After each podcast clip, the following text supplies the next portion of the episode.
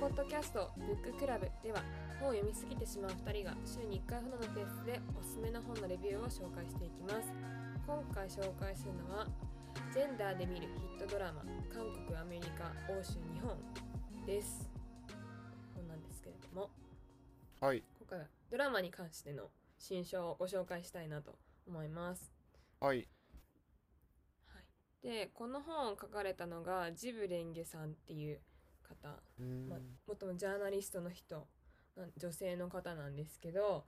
なんかこの本を書くきっかけになっていったのがあのなんか愛の不時着に関してネット記事をとかを書いていったのがきっかけでそのまま他のドラマに関してもどんどんどんどん書いていったものがまとめられてるというかみたいなうん感じの本でいろんなあのドラマについて書かれてるんですがうんあの愛の不時着私もめっちゃハマったんですようん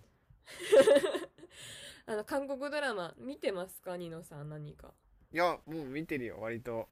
割と見てるっておかしいけどえいーっとイカゲームとかイカゲームとかイテオンクラスとかうんうんえーっと DP とかうんうんあえーっとなんだっけあのマラソンのやつえ なんだっけ マラソンごめんなさい知識不足で違う私が私全部見てるわけではないのでうんマラソンのやつがあるんですねマラソンのやつあまあそんな感じでうん多分ねネットフリックスとかね入ってる人はもう韓国ドラマ付けだと思うんですけれども私もそんな感じでななんでだっけな多分これが見たくてネットフリックスに入ろっかなーって思って入って見始めたらなんかもうハマっちゃってうんもうリコメンドされるがままに韓国ドラマを見る日々ですうん まあそんな感じなんですけれどもそんな感じの私がこちらの本を説明していくんですが、えっとまあ、今回はまあただ単にドラマを紹介するっていうだけではなくて、まあ、ジェンダーっていう視点を持って見ていこうっていう風なものになってます。でなんか冒頭のところの初めにの文の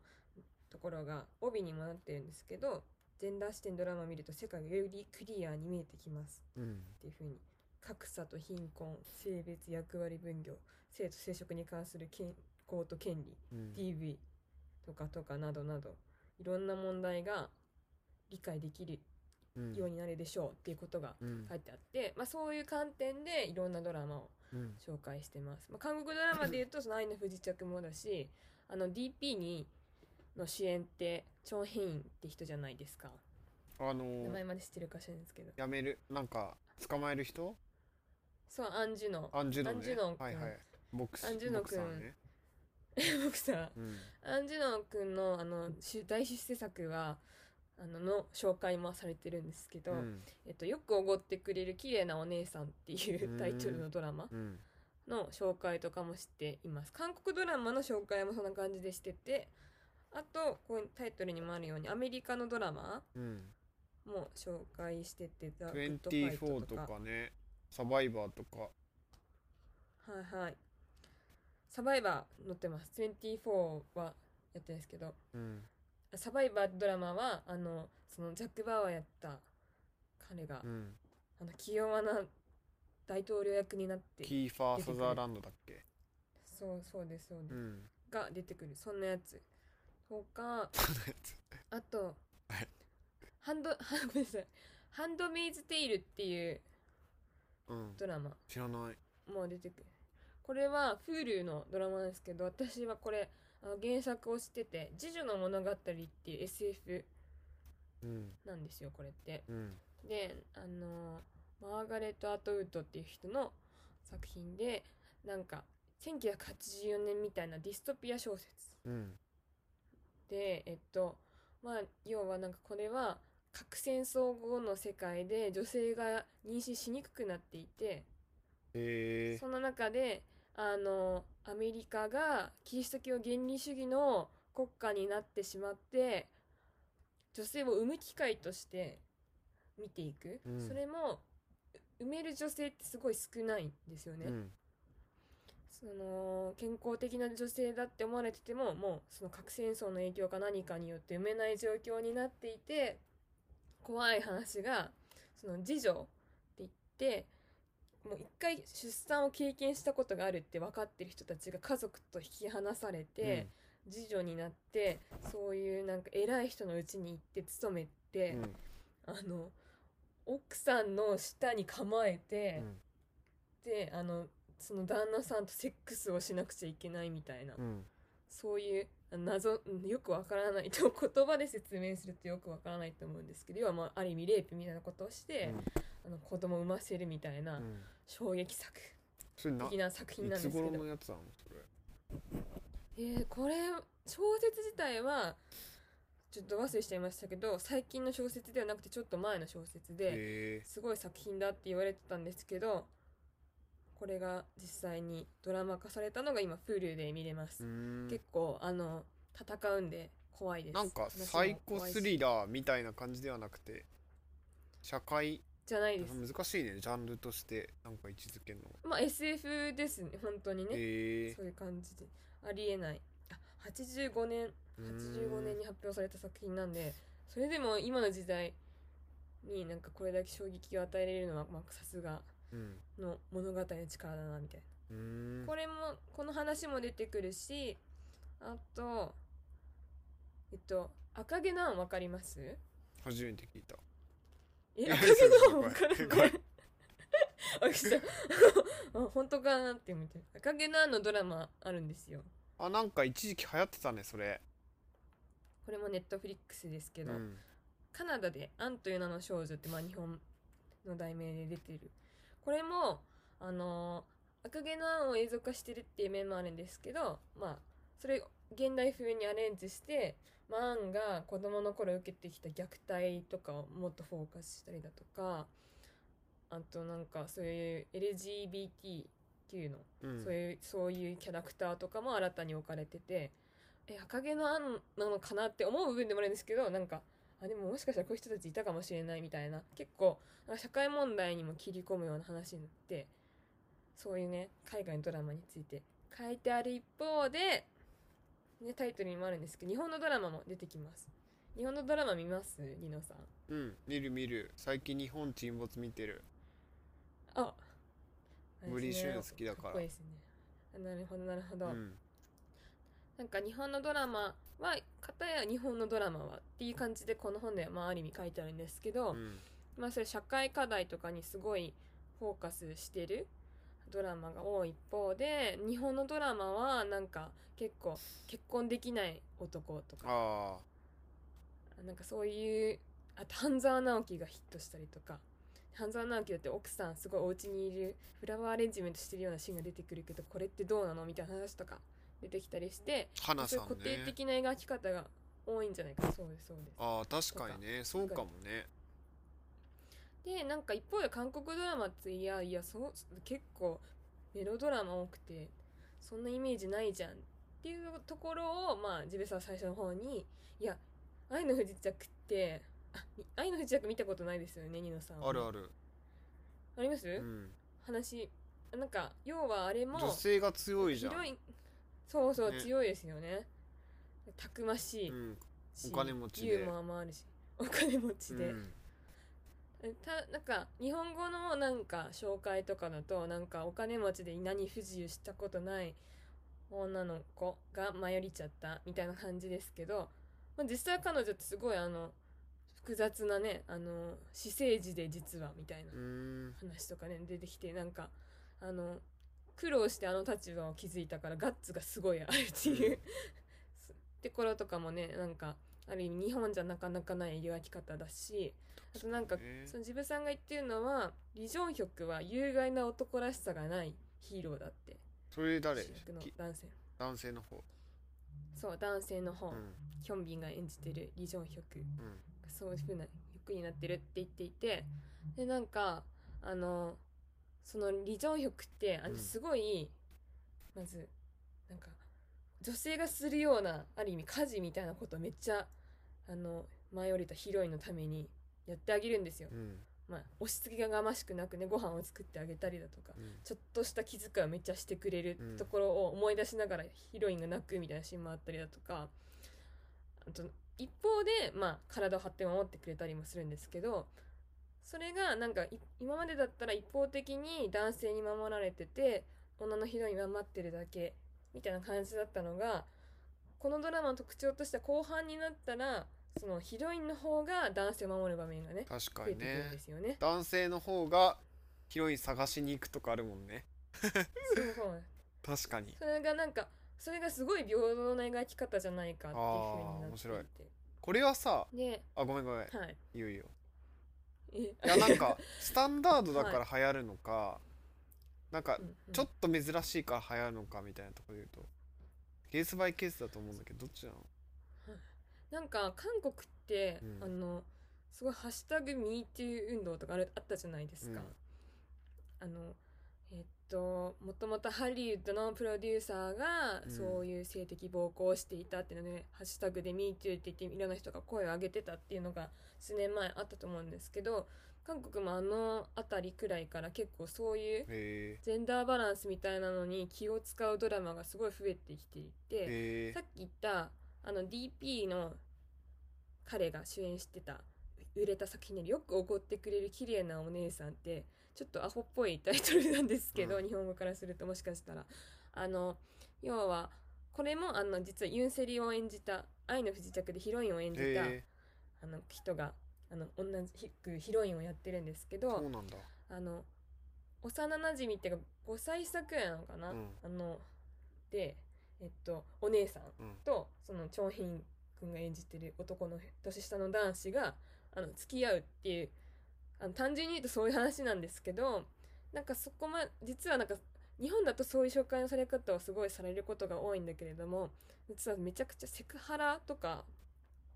あと結婚に関して韓国ってすごい家柄を気にするっていうのですごいあの毒親のお母さんが出てくるんですよ。うんことごとく2人を裂こうとしてくるんですよ。うんちょっとあなたはなんで年下のそれも大学もまともにちゃんと出てない子と付き合うのってあの子は幼馴染で昔から知ってるけどあの子だけはダメみたいなことをめっちゃ言ってきて後半ずっとその話なんですよ、うんうん 実は。なんかだからそういうのもなんか日本での売られ方だとは素敵なラブストーリー本当にまあ素敵なラブストーリーではあるんですけど、うん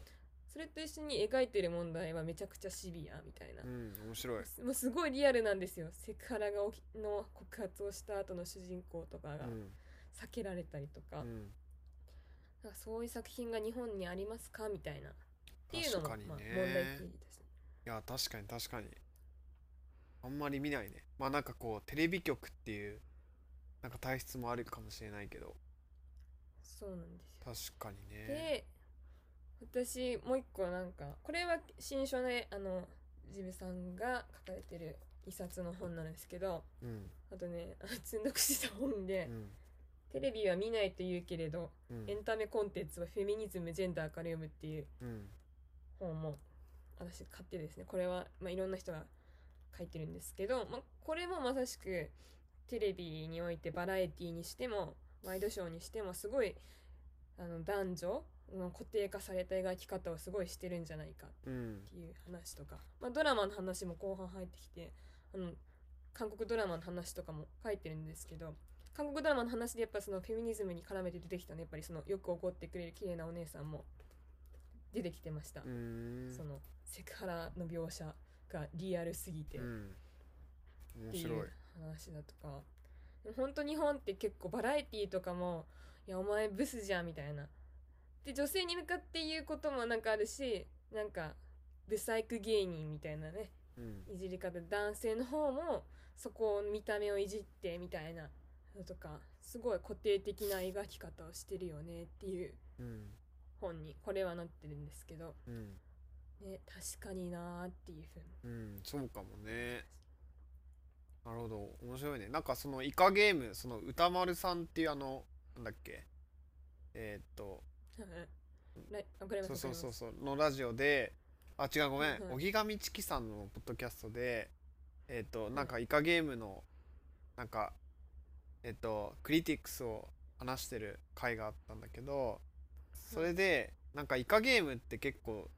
格差社会を描いてんだけどいろんな人がいるじゃん年を取った人もいるしなんか人種が違う人もいるしなんかすごいその国際性みたいなのも一つの側面として描いてるみたいな話をしててうんうんでなんか今聞いた話だとさその僕スタートアップっていうやつも見たんだけど韓国ドラマ、うんうんうんうんあれもなんか女性が主人公じゃんストーリーとしては、まああの、うんうんその男の人もいるけどなんかそういうのは結構これからカルチャーとしてはここをやっぱり目指していきたくてで国はこっちの方向に目指していきますよっていう風にプロモーションする情報でも手段でもあるなと思っていて、うんうんうん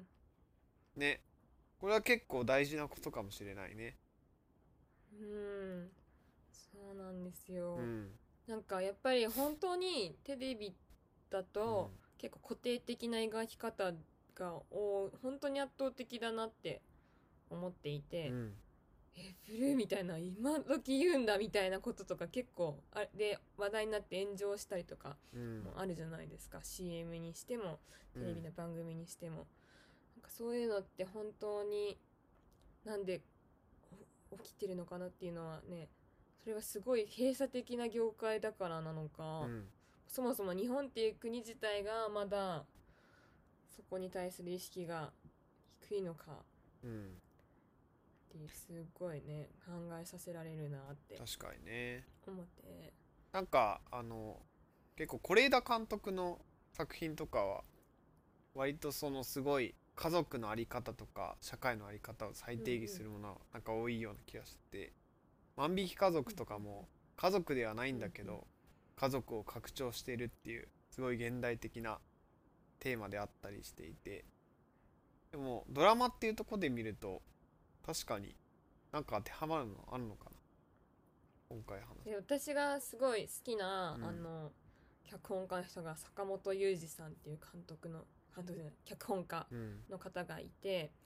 例えばえっとねえっ、と「最高の離婚」とかああはいはいはいはい 僕も好あきと「カルテット」とかああそっかあの人か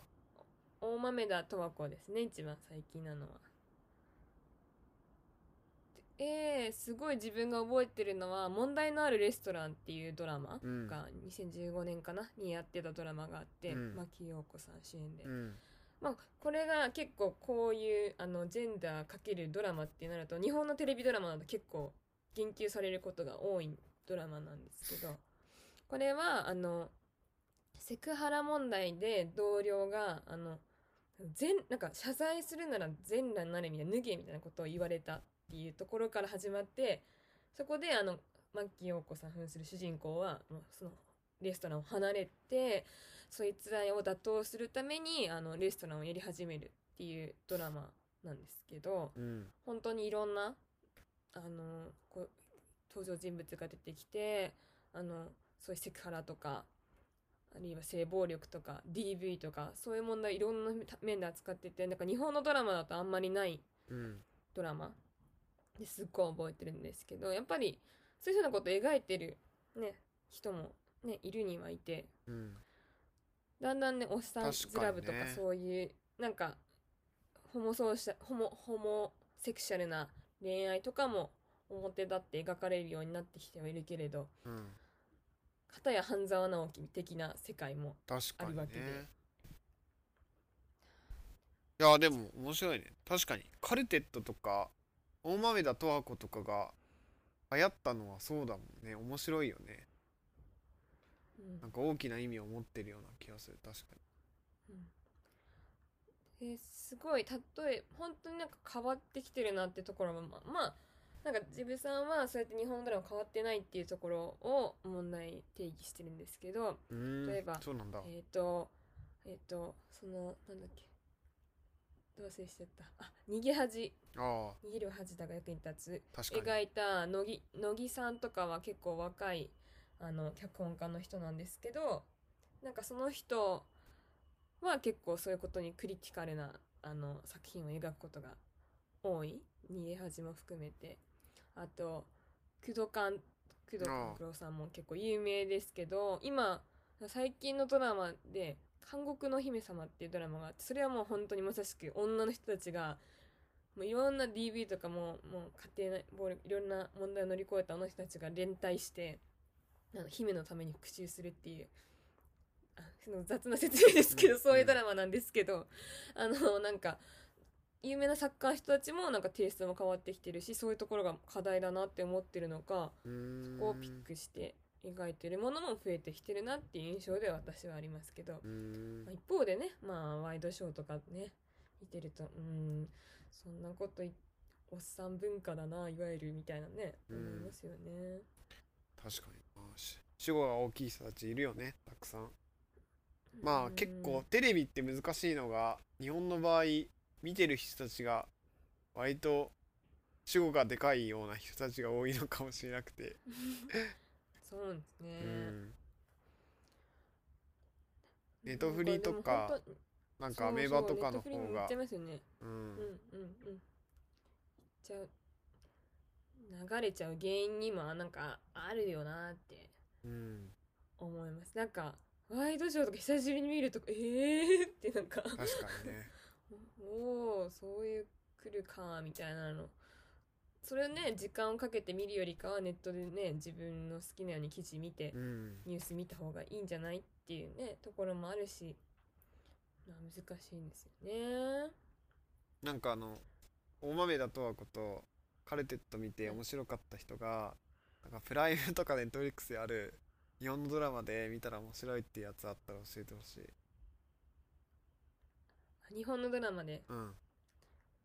へえどうなんですかねでも今言ったみ私が言ったみたいにあのさ坂本龍一さんであのつ探していったら、うんなんか面あ白るいなとは思うんですけどえー、あんでもなんかあるかな Amazon プライムとかででも結構自分もすごいもう韓国ドラマに流流れてるところははいはいはいありますよね結局ああなんかはい今回話したやつとかの逆だけどなんだっけ、あれがすすごいめちゃくちゃ極端に描いてるやつだったあの東京男子図鑑っていうのをあ僕ー胸くそ悪くはて途中で見るのやめたんだけどいはいなるほどねうんでも多分いるんだよねこういうの確かにねななんですかねでもすごい日本のドラマだと決まってる感だとかあとなんていうんだここんなんかそうやって男性に選ばれないとヒロインは幸せになれないみたいなねうんところとかね普通に描いちゃうところはねあるかなって思いますよね。うんちょ本当でも坂本龍二なんかそれでも一方でそうやって信頼できるすすごいあの視点を持ってる脚本家の人もいるんでなんかそういう脚本家視点でね私ドラマを追っかけたりするんですけどうんそういうのも見方としてはありかなって思いますしあと本当なんか意外と前はなんか再放送のドラマとか見るに耐えたけど最近なんか見ると「えーこんなこと言うの?」とかそっちが気になっちゃって。うん見れないとか私はありますなんかあなるほどこの時代だからかみたいなああいやなんかあるよねこんな単純じゃないみたいなもので見えなくなるもの時ってそうあとなんか「東京ラブストーリー」とかもセクハラとかパワハラが気になっちゃって再放送の時あおーあって2020のやついやそその本当にあ織田裕二坂のや本龍二つさんはもともとそれであのヒットした人なんですけどうんもうねそうなんだ大豆田十和子書いた人とは思えない くらいなんか時代だなっていう感じえでえす、すごいキャリアが長いですねそうなんだそうなんか確かに全然違うねそうだからなんかやっぱ時代が変わってきてるんだなって本当にね思いますけどね。って思いながらやっぱこういう系のなんかテレビどう見るかとかジェンダーを通して見るとみたいな本が結構あるので面白い面白かったで私が最近あのまだちゃんと読めてないおもまた面白いなと思ってこれがえっと、うん鳥飼久美子さんっていうあの英語学習とかの先生なんですけどこの人が異文化コミュニケーション学って本を出しててうんだからてっきり英語のこと書いてると思うじゃないですか、うんこれほとんど韓国ドラマのことが書いてあるので へえほぼネットフリックスで同じように鳥飼さんも私と同じようにハマったんだなって 面思った白んでいすけどあのこの本もちょっとおすすめですなんかあの愛の不時着のこととかあのえっとそのよくおごってくる綺麗なお姉さんのこととかも書いてるんですけどうんその異文化コミュニケーションってねその異文化っていうのが多分違う国のことだけじゃなくて、うんあの文同じ文化の中でも男女でもコミそういう異文化だしなんかそういうところに対してどうやってコミュニケーションを取っていくかみたいな視点でドラマを見ているので、うんこの本も実は韓国ドラマ系の本だよってことで おすすめでございますこの人はなんか英語教育の人なのそうですそうでへえなんかさす意外に僕僕もちょうどこういう系の本を読んでたんだけどまあメディアスタディみたいなやっぱりなんか見てから読んだ方が面白いなっていう印象うんうんうんだからもっとなんかドラマとか映画見ようっていう気持ちになったそうですね、なのでうん私も見ましたこのど本のおかげで、うんまあ、わかる全部見たらわかる大変な時間になっちゃうんですけど、うんそういう感じで読んでいただくのもありかなって思いますしドラマをただ見るよりかはある意味ね批判的にねこれってどうなのみたいなうん普通の伝統的な価値観にレール敷いてないこのドラマとか そういううがった見方も、まあ、もう一個のね見方としてはありかなって思うのでぜひそんな感じで確かにいろんなエンタメを楽しんでいただくのがいいのかなっていうご提案でした うんこんな感じでよろしいでしょうかはいということで今回は以上になります今回紹介したのはジェンダーで見るヒットドラマ韓国アメリカ欧州日本でした次回もお楽しみに